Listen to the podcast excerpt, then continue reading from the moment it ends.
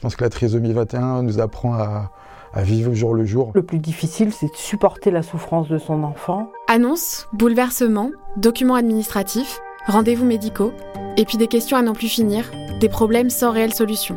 C'est le ciel qui nous tombe sur la tête, franchement. On n'est pas préparé à ça en tant que parents. Ça passe par euh, ben, des exclusions d'école, où il fallait toujours retrouver une école parce que ça ne matchait pas. ne s'adapter jamais, jamais, jamais à l'école.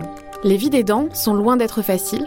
Ils sont pourtant indispensables et s'efforcent au quotidien d'améliorer la vie de leurs proches atteints de maladies rares ou porteurs de handicaps rares.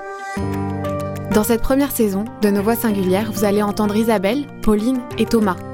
Tous les trois sont aidants et nous racontent leur quotidien singulier. Rejoignez-nous le 2 mai dans Nos Voix Singulières pour découvrir leur parcours et leurs témoignages, leur réalité et leurs combats, et comment ils ont réussi à élever leur engagement pour aider d'autres aidants.